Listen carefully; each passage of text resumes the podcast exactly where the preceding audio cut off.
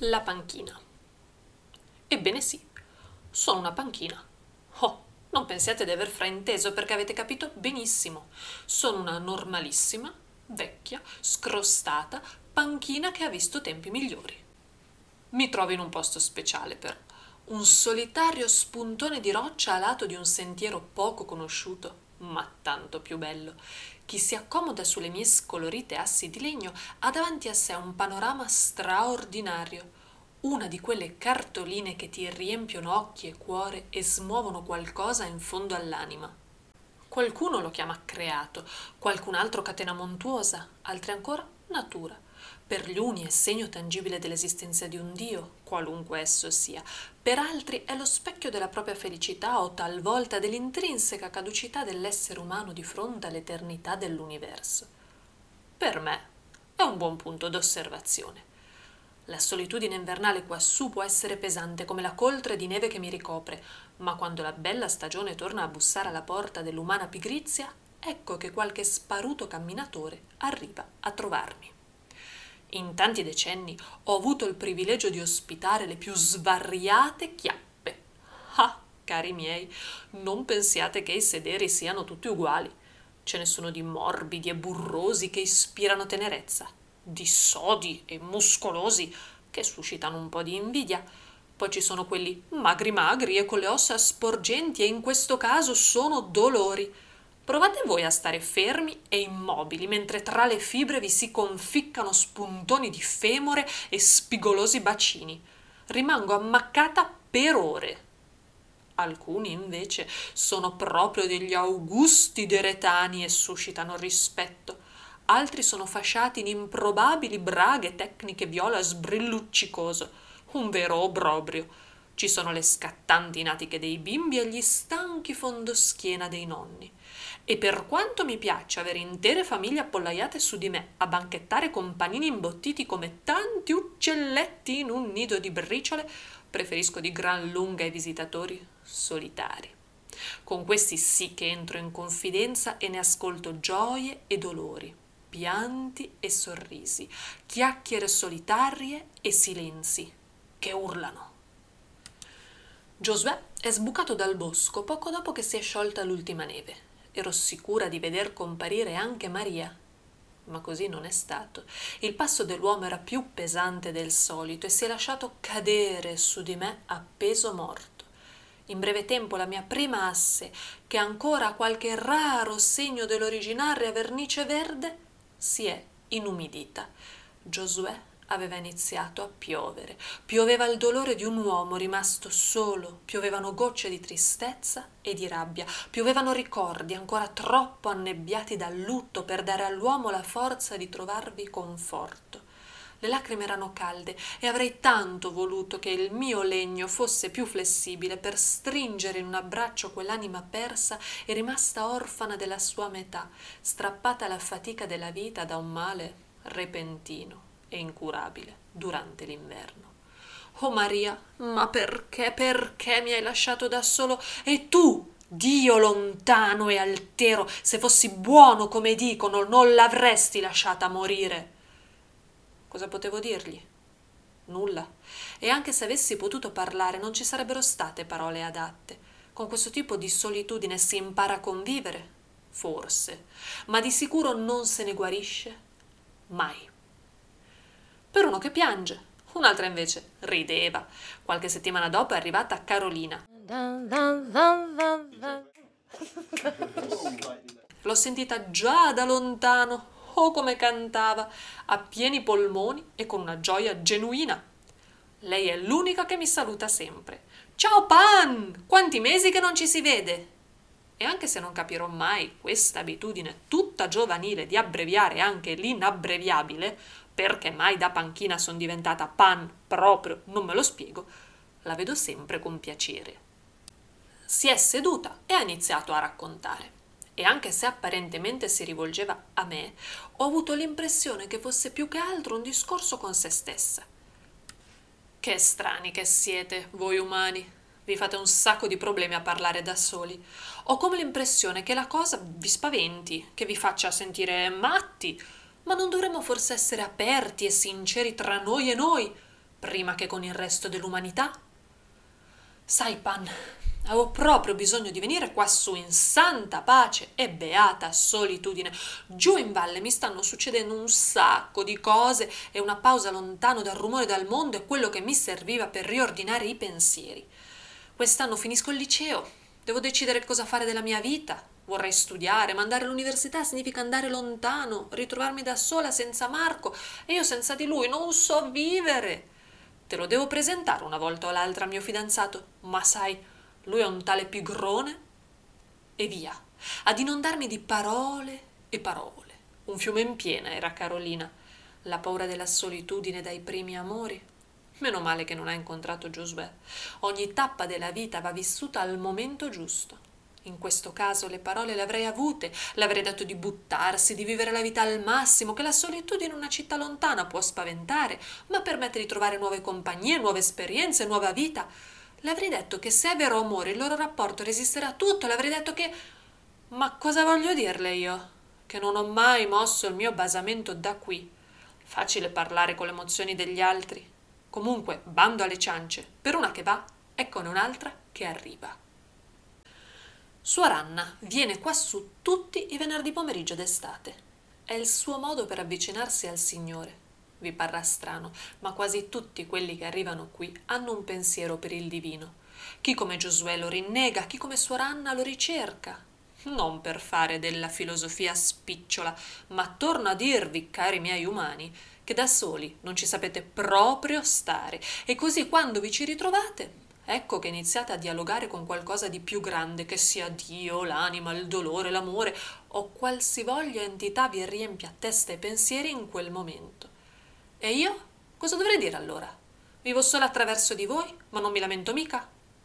Oppure sì. Padre nostro che sei nei cieli.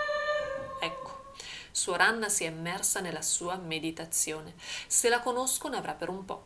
Spero che non la disturbi nessuno perché lei viene qui proprio per cercare il silenzio e la concentrazione che solo la solitudine cercata e voluta può dare. Spero soprattutto che non arrivi Giacomo.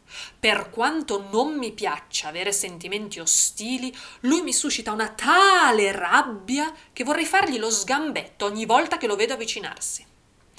Sì, Lara, manda pure avanti la fattura. No, non ti preoccupare per l'IVA, ora la controllo io. Aspetta, ti devo lasciare, mi suona l'altro telefono.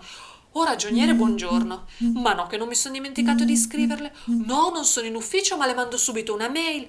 Marco, presto, girami la pratica del ragionier Colazzi, devo mandargli un rapporto immediatamente. Ecco, Giacomo è qui da meno di due minuti e ha già parlato con tre persone diverse, inviato quattro mail e risposto ad altrettanti messaggi. Io lo so, lui vorrebbe staccare la spina. Viene qui apposta desidera riuscire ad estraniarsi dalla folle frenesia quotidiana, si rende probabilmente conto di essere solo una rotella minuscola del gigantesco ingranaggio della corsa al successo, ma questa consapevolezza gli fa paura, ha paura di non potersi permettere neanche una pausa. Ha il terrore di restare escluso, di ritrovarsi solo, di venire ostracizzato dall'unica realtà che conosce, quella fatta di budget, addendi, dividendi, profitti. Spero che si renda conto che pur circondato da decine di persone in realtà è più solo che mai.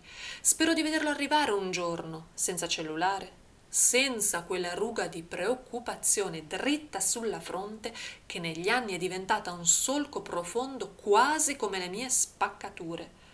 Queste però sono dovute al sole, al vento, alla pioggia, alla neve la sua invece è di un genere peggiore, l'ansia da prestazione che forse porta al successo, ma di sicuro ti ci porta da solo. La moglie l'ho lasciato diversi mesi fa. Per forza, non aveva mai tempo per lei. E il figlio, ormai, lo vedrà sì e no una volta al mese. L'anno scorso l'ha portato qui. Un bel biondino di circa dieci anni. Si sono fermati per una ventina di minuti Giusto il tempo di rispondere sei volte al telefono, scrivere cinque mail e lasciare un messaggio sulla segreteria dell'ufficio. Mentre il papà era altrove, con la testa, il bambino ha visto due scoiattoli, quattro lumachine e tre nuvole che sembravano cavalli. Mi ha anche fatto una carezza e ha sospirato. Due anime sole e infelici. Poi c'è Isafan. È sbucato un giorno per caso e da allora arriva un paio di volte ogni stagione. Dice sempre che quando viene qui da solo, solo non si sente, mentre giù in valle, circondato da un popolo che non è il suo, soffre il male di tutti coloro che sono costretti a forza in un posto che del nome casa ha solo l'accezione ingegneristica, quattro mura e un tetto, e spesso nemmeno quella. Isafan non crede che gli altri siano cattivi, ma è consapevole che per molto tempo lui è stato solo un fantasma in questi luoghi. La folla gli passava accanto senza vederlo, o tutt'al più con sentimenti di fastidio e timore. Da qualche mese però la strada dell'integrazione sembra intrapresa e il nero velo della solitudine viene talvolta squarciato da un ancora frettoloso buongiorno, mormorato a mezza voce da chi lo incontra per strada. Ci vorrà tempo per sostituire la distanza della separazione con il calore della comunione, ma come dice Isafan, succederà se Dio vuole, inshallah. Io per intanto presto volentieri il mio bracciolo alla stretta della sua mano che si accompagna all'andamento dei pensieri e a volte stritola il ferro arrugginito del mio stanco scheletro, mentre altre lo accarezza con fare sognante, inseguendo chissà quali ricordi del passato o speranze per il futuro. Ma guarda un po' chi sta arrivando, Giosuè! E non è solo! Una bellissima cagnolina color miele gli trotterella accanto non amo particolarmente le zampe infangate che raspano sulla mia seduta, ma in questo caso farò un'eccezione. Il sorriso di Giosuè val bene qualche graffio ulteriore, tanto qui, se non si decidono a darmi una rinfrescata, nessuno potrà neppure immaginare che è un tempero di un bel verde brillante. Vieni, Laila, guarda, guarda che bel panorama. Sai, venivo sempre qui con Maria e una goccia di pioggia è caduta dagli occhi dell'uomo, ma il temporale che rischiava di straripare è stato spazzato via da un sorriso triste e dolcissimo. Sai, Laila, mi manca tanto, ma qui sto bene. Lei amava questo posto e quando vengo qui la sento vicino, non mi sento solo. Tempo di mangiare un panino, metà all'uomo e metà al quattro zampe, e la coppia è ripartita. Mi ha lasciato una domanda. Ma la solitudine quante forme ha? Per Giosuè è spesso tristezza, da colmare con ricordi e affetto. Per Carolina è la necessità di avere modo di schiarirsi le idee senza influssi esterni, ma anche la paura del nuovo. Per Isafan è l'essere dovuto scappare dalla patria per arrivare in una casa forse non ancora pronta ad accoglierlo. Per Suoranna è vicinanza con il senso della sua vita che lei chiama Dio, ma io nella mia infinita ignoranza credo che possa avere molti nomi diversi. E per Giacomo è il non rendersi conto che essere circondati da gente, voler stare sempre sulla cresta dell'onda lo porta lontano dalle cose più importanti. Per quanto a volte vorrei fargli lo sgambetto, spero che se ne accorga prima di ritrovarsi solo e pieno di rimpianti. E per me Cos'è la solitudine? Vi dirò, non so dare una definizione precisa, ma forse non c'è neppure. Forse quando qualcuno mi passa vicino e mi trova troppo vecchia e sporca per fermarsi qui da me. Forse è quando gli operai sistemano lo steccato che mi separa dal dirupo, ma non avanzano mai un po' di vernice per nutrire il mio legno stanco e secco. Forse è quando mi lasciano piena di rifiuti. Di sicuro non è quando cade la prima neve e so che per un po' non verrà nessuno a trovarmi. Questo è meritato riposo. Di sicuro non è quando all'alba nessun escursionista è ancora arrivato e io mi godo da sola il sorgere di un nuovo giorno, facendo il pieno di tepore che restituirò poi ai svariati sederi nel corso della giornata. E di sicuro non è neppure quando sarò troppo vecchia per sostenere il vostro peso e decideranno di sostituirmi. Perché ve lo dico? Perché una vita vissuta pienamente può anche concludersi, ma l'importante è che nell'esistenza ci si prenda cura gli uni degli altri. Qualche volta sosterrete il peso di chi è troppo stanco per continuare e qualche volta sarete voi ad essere sostenuti da altri lungo il cammino della vita. Se questo è il vostro percorso, la solitudine non deve farvi paura. Ah, per la cronaca, sono solo una panchina e quindi non ho un'anima. Da dove arriva questo racconto? Facile, dalla connessione che unisce tutte le cose e dal fluire delle emozioni. Pensateci la prossima volta che appoggerete le vostre chiappe su di me.